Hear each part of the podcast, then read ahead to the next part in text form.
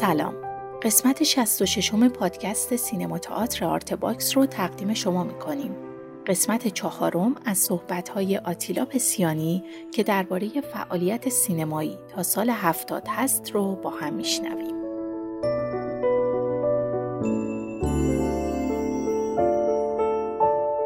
خب طلسم برای من واقعا بذاریم اسمشو بذاریم عشق اول. خیلی خیلی اون فیلم رو دوست داشتم. با داریوش رابطه بسیار خوبی داشتیم. من و داریوش خیلی قبل از این فیلم با همدیگه رابطه نزدیکی نداشتیم. داریوش خیلی از گروه تئاتر ما خوشش نمیومد بنابراین خیلی هم همچین با نگاه خوبی به من نگاه نمی‌کرد. طبعا همین عکس العمل رو من هم یه کمی نسبت بهش داشتم. ولی وقتی برای فیلم تلس ما به هم نزدیک شدیم من متوجه شدم که داریوش فرهنگ یک انسان بسیار دوست داشتنیه دوست خیلی خیلی خوبیه و اینکه به عنوان کارگردان موجود بسیار قابل تکیه‌ایه. اینکه داریوش بعدها چه فیلم هایی ساخت که بعضا من دوست نداشتم ربطی به این نداره که اون کارگردان بدیه. به نظر من داریوش فرهنگ کارگردان خوبیه. اما یک سری اتفاقات هست که برای آدم ها میفته در یک مثل خود من در فیلم بد هم بازی می‌کنن. در یک فیلم بد هم مجبور به کارگردانی میشن. که این اصلا ربطی به چیزی نداره. داریوش رو من به عنوان کارگردان خوب واقعا دوستش دارم. خاطر خیلی خوشی از زمان تلس دارم. حضور آدمهایی مثل جمشید مشایخی پرویز پوروسی واقعا مثل پدر مثل برادر بزرگتر همراه من بود. به هر حال اولین بازی مهم من در سینما بود و همچنین اولین بازی سوگند رحمانی بود. ما دوتا رو که میشه گفت که ما جوون ها در اون موقعی که سوگند خیلی جوون حالا منم کمتر جوون من 28 سالم بود سوگند 18 سالش بود. واقعا تحت حمایت همه جانبه خودشون داشتن و حضور درخشان سوسن تسلیمی که اصلا یک چیز فراموش نشدنیه. چه به عنوان یک خواهر در کنار من چه به عنوان یک همکار چه به عنوان یک بازیگری که همیشه ستایش و تحسین من نسبت بهش برقراره و حضور درخشانی که توی اون فیلم داشت و تأثیر بینظیری که امواجش تو اون فیلم حتی میذاشت رو نمی‌تونم فراموش کنم. فیلم خیلی دوست داشتنی. دو فیلم با یک بلیت رو من با داریوش کار کردم. دیگه سوسن رفته بود. بعد از چند سال دوباره با داریوش قرار بود همکاری بکنم. هم پشت دوربین هم جلوی دوربین که داریوشون جمله معروف یک ثانیه جلوی دوربین به عنوان دستیار دیر بفهم یک ثانیه پشت دوربین همه رو زود بفهم. راهنمایی بی‌نظیر منو کرد. باز هم برای من فیلم لذت بخشی بود. خیلی خاطرات خوشی سر اون فیلم داشتیم. خیلی به همون خوش گذشت. فقط متاسفانه وقتی که در انزلی بودیم فوت یکی از بچه های گروه جوانی که برادر مسئول جلوه های ویژمون بود یه کمی تلخمون کرد و یه ذره پایان خوشی نداشت. اما سکره مغزی داشتیم فوتبال بازی می‌کنیم چه سکره مغزی آره برادر جوونش متاسفانه فوت کرد و این تنها خاطره تلخی بود که از اون فیلم. فیلم بهترین بابای دنیا رو من به عنوان برنامه ریز با داروش کار کردم که واقعا فیلم خوبی نبود. شرایط تولیدیمون خیلی خیلی شرایط تولیدی عجولی بود. من برنامه ریز بودم. فیلم رو هم نه روز از چیزی که تهیه کننده تصورش رو می‌کرد من زودتر تموم کردم. اما به هر حال شرایط شرایط عجولی بود. نتیجه به نظرم فیلم خیلی خوبی در نیومد فیلم دیپلمات بود که این فیلم رو ما در ترکیه فیلم برداری کردیم. فیلم چند سال در توقیف بود. در واقع وزارت امور خارجه خیلی مایل نبود که این فیلم به نمایش در بیاد. دچار سانسور شد و بعدم بالاخره به نمایش در اومد و اون فیلم هم به نظر من یه ذره با عجله تولیدی ساخته شد. شاید به دلیل شرایط مالی که فیلم داشت که در خارج از ایران داشت ساخته می‌شد به هر حال میبایست بودجهش یه جوری جمع جور بشه. و هر دلیلی یه ذره عجله پشت فیلم بود و با وجود که ما پنجاه و سه روز در استانبول مشغول ساخت این فیلم بودیم و با وجود اینکه زمان کافی داشتیم اما عجله توی فیلم متاسفانه مشهود بود. باز هم به همون خیلی خوش گذشت. همیشه در کنار داروش فرهنگ و مهدی هاشمی به آدم خوش میگذره. واقعا آدم های دوست داشتنی هستن. تو دوست داری برای آدم ها درد سر درست کنی. غیر از اینه. خب لابا لیاقتشو دارن. خیلی دلم می‌خواد یکشون جلوم وایس اما هنوز کسی جرأتشو پیدا نکرده. برای همین اذیت شد خاطرات خوبی از اون فیلم هم دارم. خاطرات سختم دارم. مثل اینکه مثلا 20 روز تمام من تو استانبول منتظر هوای مساعد بودم که سکانس نیمه کاری که با مهدی هاشمی داشتیم به پایان برسه. بتونیم تموم کنیم و من برگردم تهران. در تهران خیلی کار داشتم. و 20 روز تماما بیکار بودم از این 53 روز. و بالاخره روز موعود که رسید رفتیم سر صحنه که فیلم برداری کنیم متوجه تدارکات ترکمون اون تفنگی رو که تو دست من بوده چون به قیمت خوب می‌خریدن فروخته و ما مجبوریم سکانس رو از اول تکرار کنیم. لزوم نداشت 20 روز منتظر هوا بشیم که نصف سکانس رو انجام بدیم. مجبور شدیم سکانس رو از اول با کلت انجام بدیم این هم از البته از گروه های ترک خیلی چیزای خنده ما دیدیم. بسیار بسیار آدمای متاسفانه خیلی متاسفم از این کلمه ای که به کار می‌برن ولی آدمای بسیار بیمقداری هستن.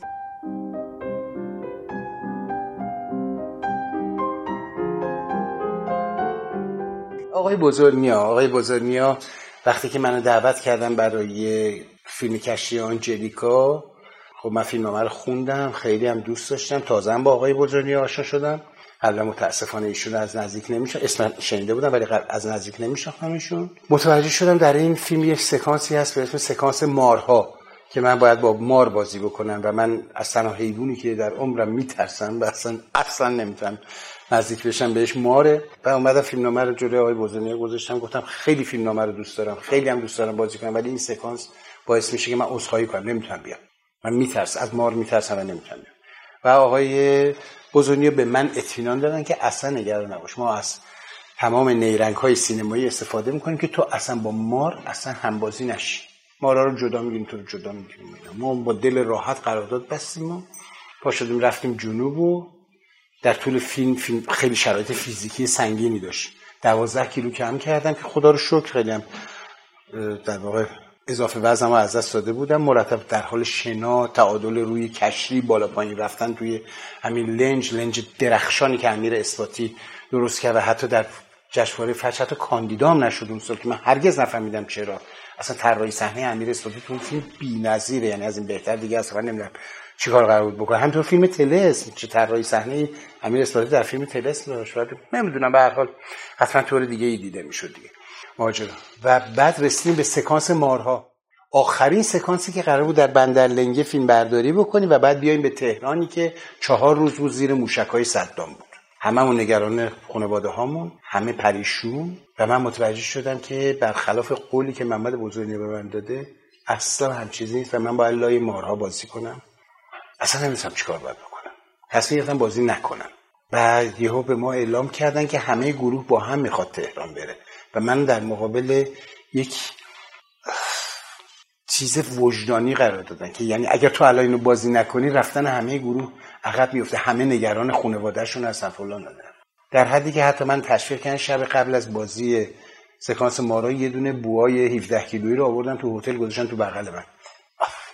یکی از وحشتناکترین تجربیاتی بود که بودم. داشتم هنوزم که هنوز پیشونی متهم بدنم کش میاد وقتی یاد این میفتم فردا صبحش تنها لطفی که در حق من کردن این بود که ایرج سرباز با من همراه شد ایرج سرباز مدیر تدارکاتمون با من همراه شد. رفتیم به درمانگاه بندر لنگه که ببینیم ضد زهر مار چیکار می‌تونیم بکنیم. رفتیم و فهمیدیم که اصلا همچین چیزی وجود نداره. ضد زهر مار رو فقط زمانی میشه تزریق کرد که مارگزیدگی ایجاد شده باشه. متوجه شدیم که اصلا نیش ما رو اینا رو کشیدن و اینا اینا همه افسانه است اصلا همچین چیزی نیست. نیش ما رو بکشن مار میمیره. بنابراین تنها چیزی که وجود داره تخلیه کیسه سم ماره که اون هم فقط چهار نفر در ایران متخصص داره که هر چهار نفر تو حسارک کرجن و تو بندرلنگه نیستن. بنابراین سم مار هم نمی‌تونه تخلیه بشه. حالا من واقعا مثلا سم نبود مثلا چندش از این حیوان بود. ولی من مار آبی و مار سمی فرقی نمی‌کنه. حالا مار سمی خب ترسناکتره به خاطر سمش ولی از نظر رویت هیچ فرقی نمی‌کنه. تنها چیزی که به نظرم رسید این بود که یک پزشک تهرانی که اونجا در ارتش در پادگان کار می‌کرد به من آتروپین تزریق کرد برای بالا بردن مقاومت بدنم و بعد به من گفت که برو در منگاه بندر لنگه کزاز هم تزریق کن. چون یکی از میکروب هایی که تو دهن مار وجود داره کزازه که خیلی خ... اون اثر میچی خطرناکتر از خود سمش خطرناکتره. که ما با ایرش سرباز رفتیم اونجا یه پزشک بنگلادشی می‌خواست به من سرم کوزاس تزریق بکنه. شانس بزرگی که آوردم قوطی رو گذاشت رو تخت رو میز بغل تخت. و من یهو چشمم افتاد و دیدم که کلمه انیمال حیوان روش نوشته شده. فهمیدم این داره سرم کوزاز حیوانی به من تزریق می‌کنه که دستش خلاصه گرفتم خوشبختانه تزریق انجام نشد. ولی از اونایی بود که آلرژی و حساسیت های وحشتناک به وجود می آورد و بعد هم پزشک انگلیسی توضیح داد گفت انسانی شما نداریم اینجا بعد نرف به هر حال اون سکانس رو هم ما بازی کردیم.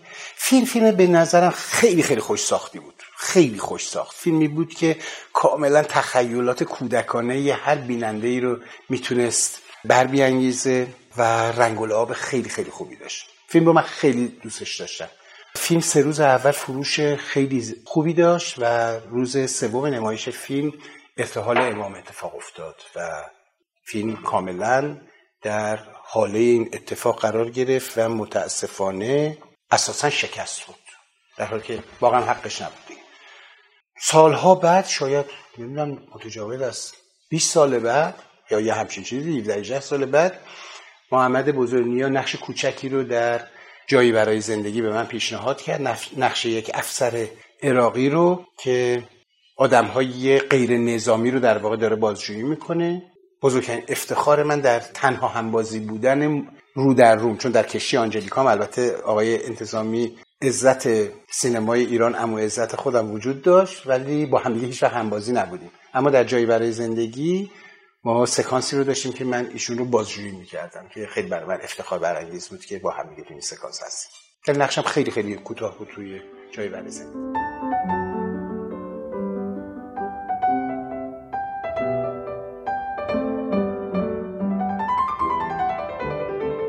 آره این از چیز دیگه هوشمندیایی بود که من هرگز نفهمیدم چرا تهیه کننده به خرج داد که فیلم با اسم سمفونی صحرا همه جای معرفی شد معرفی شد معرفی شد. درست چند روز مونده به اکرانش اسمش شد راز خنجر. انگار اصلا یک فیلم دیگه من هرگز نفهمیدم. الانم که دیگه تهیه کننده شاعر شده بود آیا عالی پیام دیگه الان تحت عنوان حالو شعرهای انتقادی دارن و اینا. دیگه به نظر میاد که حالا توی اون مسیر هنر رو دنبال بود خیلی شرایط سختی داشت فیلم. خیلی شرایط سخت. تهیه بسیار بد تدارکات بسیار بد. حسین حقیقی واقعا بیچاره توی این فیلم من واقعا دلم به حالش سوخت. یعنی انقدر تحت فشار بود به عنوان کارگردان. انقدر تحت فشار بود که من تصمیم گرفتم غیر از قضیه بازیگر هر جوری که می‌تونم کمک حالش باشم. تازه هم آشنا شده بود من و حسین حقیقی رفاقت دیرینه هم با همدیگه نداشتیم.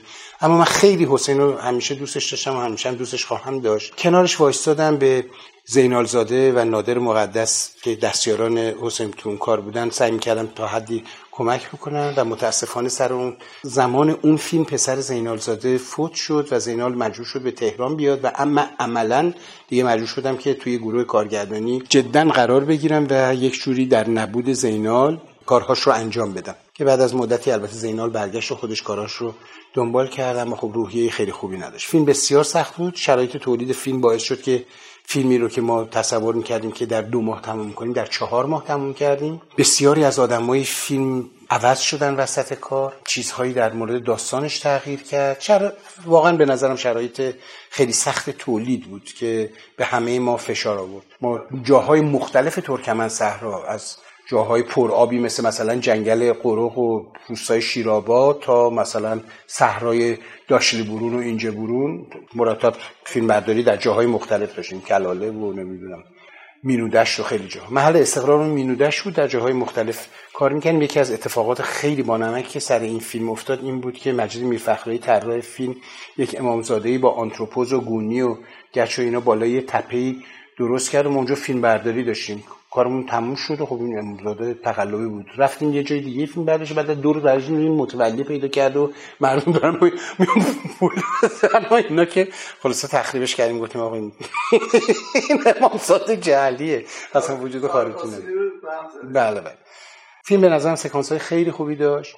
می‌تونست فیلم جمع و جورتری باشه ولی گفتم دیگه یک ذره متاسفانه شرایط تولیدی شرایط سخت و از هم گسیخته ای بود. فقط رفاقت خیلی خیلی خوبی بین من و حسین حقیقی باقی موند. بعدها که حسین حقیقی سگانه ابر و خورشید رو داشت در واقع راه مینداخت گهگداری مثلا باهاش می نشستم و گپ می زدیم و یک سوالاتی می من جمله در مورد اولین بازی محمد رضا فروتن که تردید داشت به من نشون شد. من نمیشناختمش جوانی بود اون موقع.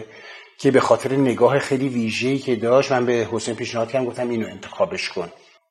خیلی خیلی عجیب نگاه می‌کنه نگاه خیلی به خصوص و ویژه‌ای داره. یکی از رقباش هم پارسا پیروزفر بود. اون رو هم در اون زمان نمیشناختم. ولی خب به هر حال حسین حقیقی محمد فروتن رو انتخاب کرد. همزمان حسین حقیقی برای من سر اون فیلم پیغام حاتمیکیا رو آورد که حاتمیکیا برای فیلمش خاک... فیلم جدیدش خاکستر سبز. خیلی خیلی تو رو می‌خواد علا رقم این که من دلم می‌خواد که تو به عنوان مشاور کارگردان و برنامه ریز و اینا چون من قرار بود کار کنم باشه با من سر این فیلم بمونی می‌خوام که در واقع تو رو اینجا چون کار اصلی تو بازیگریه تو رو اینجا به شکل غیر رسمی نگهت میدارم تا وقتی که بخوای سفر رو با حاتمیکیا بری و بری بازی بکنی که به اون کار بازی برسی بهتره. یعنی واقعا رفاقت کردن حق من. منم همین کار رو انجام دادم. چند سال بعدش فیلم سفر به فردا رو حسین حقیقی کار کرد که من هم در فیلم بازی می کردم هم بازیگردان بودم. تقریبا انتخابای همه بازیگرای فیلم هم با مشورت انجام می‌شد. خدا رحمت کنه رسول ملا قلی پورم طراح صحنه و لباس اون فیلم بود. رسولم البته تو جلسات مشورتیمون بود. از بابت برنامه ریزی اون فیلم خیلی خیلی لطمه خورد خیلی زیاد.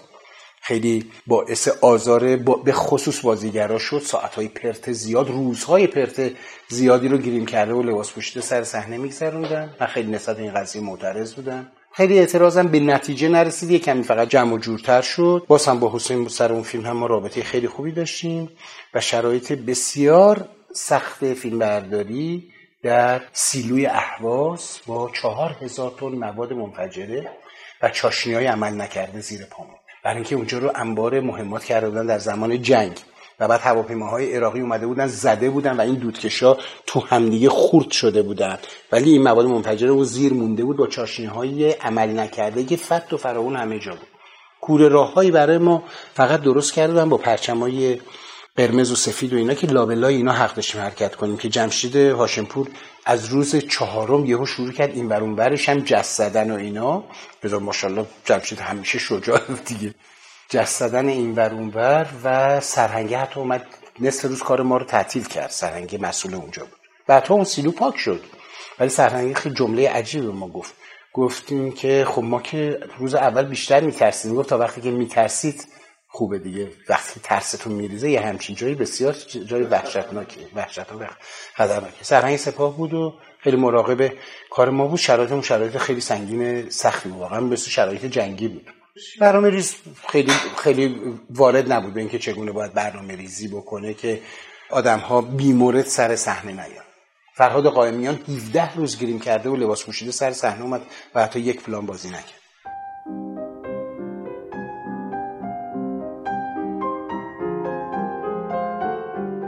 مسافران از فیلم هایی که خیلی خیلی در کارنامه من تأثیر گذار بود.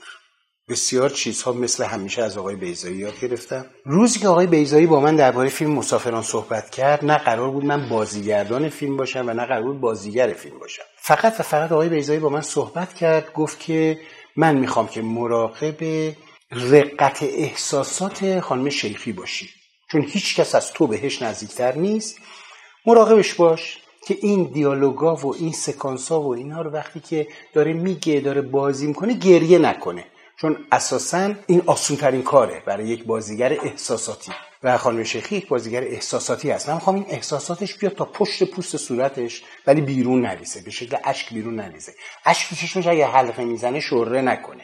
اگر بغض گلوشو می‌گیره ما این گرفتگی رو حس نکنیم. فقط حس بکنیم که نبینیم گرفتگی رو بلکه حس بکنیم که یک گرفتگی وجود داره و برعکس همیشه با یک لبخند معنیدار با مرگ نوش شوهر نوش بچه های نوش یعنی نتیجه هاش روبرو بشه. در قبال اینکه نمی‌خواد عروسی نوه کوچکترش به هم بخوره. خب این برای من خیلی چیز پیچیده ای نبود اصلا. دیگه در اون تاریخ دعواهای هنری بین من و خانم شیخی از بین رفته بود. کاملا به من اطمینان داشت. در نتیجه من متن تو خونه باهاش می‌خونم خونه اون میخوندم. باهاش تمرین می‌کردم مراقب بودم. گهگدایی فقط میگو خب آخه من اینجا دلم می‌خواد گریه کنم. گفتم نه نباید گریه کنی. و طبق خواسته آقای بیزایی دو سه بار از نحوه تمرینامون فیلم برداری کردیم. فیلم برداری کردیم. آقای بیزایی فیلم ها رو دید.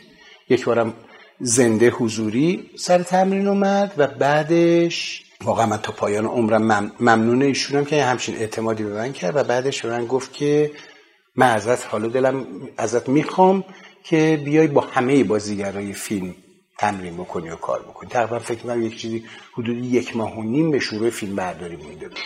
و من هم با دل و جون قبول کردم. یکم استرس داشتم. فکر کردم کار کردم با بهرام بیزایی به هر حال خیلی آسون نیست. خواستهایی در ذهنش داره که اصلا ممکنه من به اون خواستها حتی فکرم نکرده باشم. من که می‌دونستم که آدم خیلی دقیقی آدم خیلی موشکافیه. سالیان سال میشناختمش از بچگی میشناختمش بعدا دانشون بودم میشناختمش. همه اینها بود و همیشه نسبت بهش چند حس تو امان با هم دیگه داشتم. فوقلاده دوستش داشتم. خیلی باهاش میخندیدم. خیلی همیشه نگران جمله پردازیام در حضورش بودم که ایرادی نگیره. چون حتما حتما مثلا یکی ایرادی می‌تونست پیدا کنه و بگیره و مجموعه ای از ریلکس بودن و دست اصلا بودن ما همیشه با آقای بیزایی داشتم. شاید تنها دوست همدورهی مادرم بود که من هرگز نتونستم بهش عمو یا دایی بگم. این فاصله رو باهاش داشتم.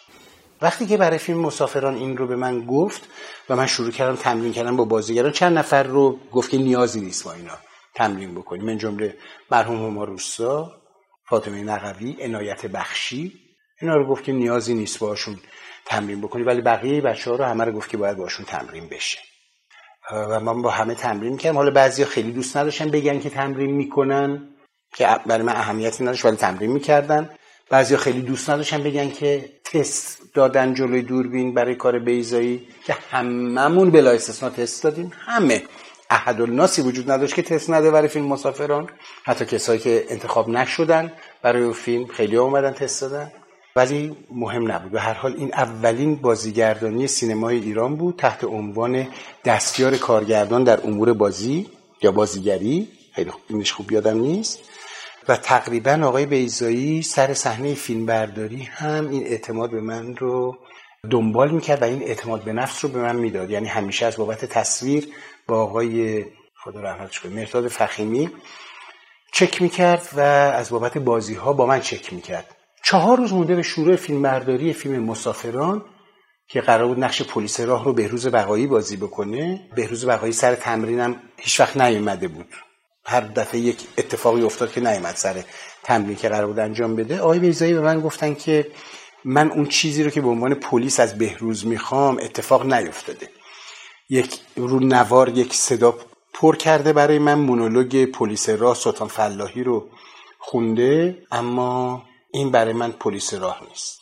گفتم که چیکار من براش باید بکنم؟ چه تمرین بکنم؟ گفت نه من نمی‌خوام تمرین کنی من می‌خوام تو بازی کنی پلیسو سلطان فلاحی رو. من خیلی جا خوردم.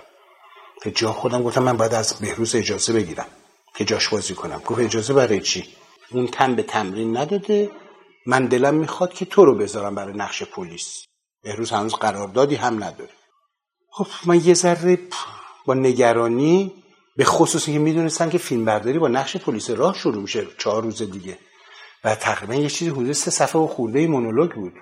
که می‌دونستم که اصلا صحبت این که کلمه عوض بکنم جایگزین بکنم پس و پیش بگم اینا در مورد آقای بیزایی وجود نداره. آقای بیزایی کلمه به کلمه رو فکر کرده فیلمنامه نوشته و فیلمنامه عینا باید فیلم برداری بشه. در نتیجه من به گونه حفظ کردم سلطان فلاحی رو به دو دلیل. یکی به دلیل اینکه مورد سرزنش آقای بیزایی قرار نگیرم و دیگر اینکه خیلی حالت حفظ بگم. آقای بیزایی راهنمایی من کرد. گفت پلیس ها قادرن توی بیسیم طوری با احساساتی ترین کلمات صحبت بکنن که آدم از هرچی احساسات منزجر بشه. بنابراین باید اینطور صحبت کنه نتیجه این شد که این مونولوگ اینطوری شروع شد که می‌گفتم من سلطان فدایی از کیلومتر سی جاده چالوس گزارش می‌کنم. ما اینجا شاهد تصادف واقعا دلخراشی هستیم که مدت زیادی از حقوق آن نگذشته. و واقعی قضیه. این حالت نطر خیلی ماشینی و اینا رو حفظ می‌کردم که آقای بیزایی چند ماه بعد به من گفتن که خیلی از بازی من راضی بودن. البته به من نگفتن به حمید امجد گفتن چون حمید امجد در حضور من سوال کرد ازشون که چطور بود بازیش گفت من خیلی راضی بودم. ولی چرا توی برداشت دوی فلان پلان تشخیص هویت و توپق زدی. ماشاءالله بیادش بود ماشاءالله به این که من سر کلمه تشخیص هویت توپق کوچولو زدم و دوباره بعد تکرار کردم. تحقیقات هنوز کامل نیست. برای گزارش های بعدی که متعاقبا به اطلاع می‌رسد منتظر بوده خط مخابره را باز نگه متشکرم. تمام. مسافران زمانی که فیلم برداریش به کل تموم شد و آقای بیزایی راشا رو برای آخرین بار دیدن چیزی در حدود 12 تا 15 روز مجددا پلان های تکراری رو که آقای بیزایی راضی نبودن تکرار کردیم و فیلم برداری بخش پایانی فیلم که در جاده چالوس میزش همزمان شد با اینکه آقای بیزایی به خاطر دیسک کمرش نتونست سر صحنه فیلم برداری بیاد دکوپاژش رو به واروش سپرد واروش کریم مسیحی و واروش فیلم برداری کرد. چند بار؟ این کارگرد واقع دکوپاژ خود آقای بیزایی رو دنبال کرد.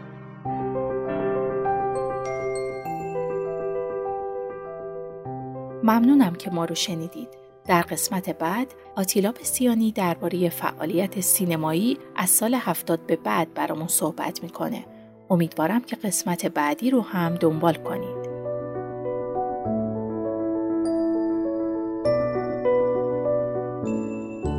وبسایت ما artbox.ir